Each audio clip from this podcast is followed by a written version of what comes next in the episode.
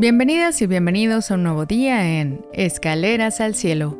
Hoy exploraremos el Evangelio según San Lucas en el que Jesús nos presenta una comparación fascinante. Ahora, con fe y humildad, abramos nuestros corazones a la palabra de Dios. En el nombre del Padre, del Hijo y del Espíritu Santo. Amén. Del Santo Evangelio según San Lucas. Gloria a ti, Señor Jesús. En aquel tiempo Jesús dijo, ¿Con quién compararé a los hombres de esta generación? ¿A quién se parecen? Se parecen a esos niños que se sientan a jugar en la plaza y se gritan los unos a los otros. Tocamos la flauta y no han bailado. Cantamos canciones tristes y no han llorado.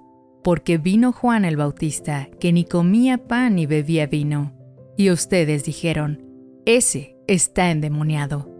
Y viene el Hijo del Hombre, que come y bebe, y dicen, este hombre es un glotón y un bebedor, amigo de publicanos y pecadores. Pero solo aquellos que tienen la sabiduría de Dios son quienes lo reconocen. Palabra del Señor. Gloria a ti, Señor Jesús.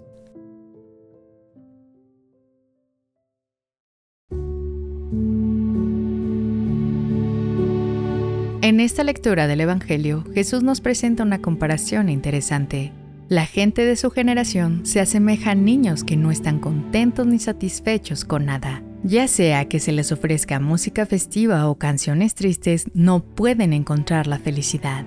En la vida diaria, esta lectura nos invita a reflexionar sobre cómo a menudo buscamos excusas para no aceptar el mensaje de Dios.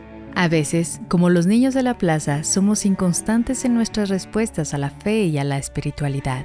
Podemos ser críticos con otros que siguen un camino diferente al nuestro, sin darnos cuenta de que Dios se manifiesta de formas diversas en la vida de las personas.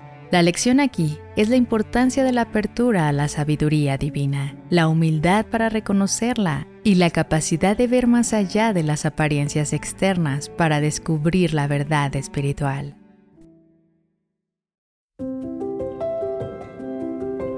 Gracias por acompañarnos hoy en Escaleras al Cielo.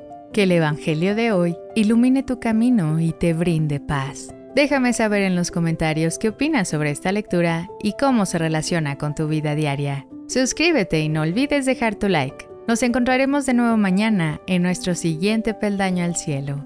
Que Dios te bendiga.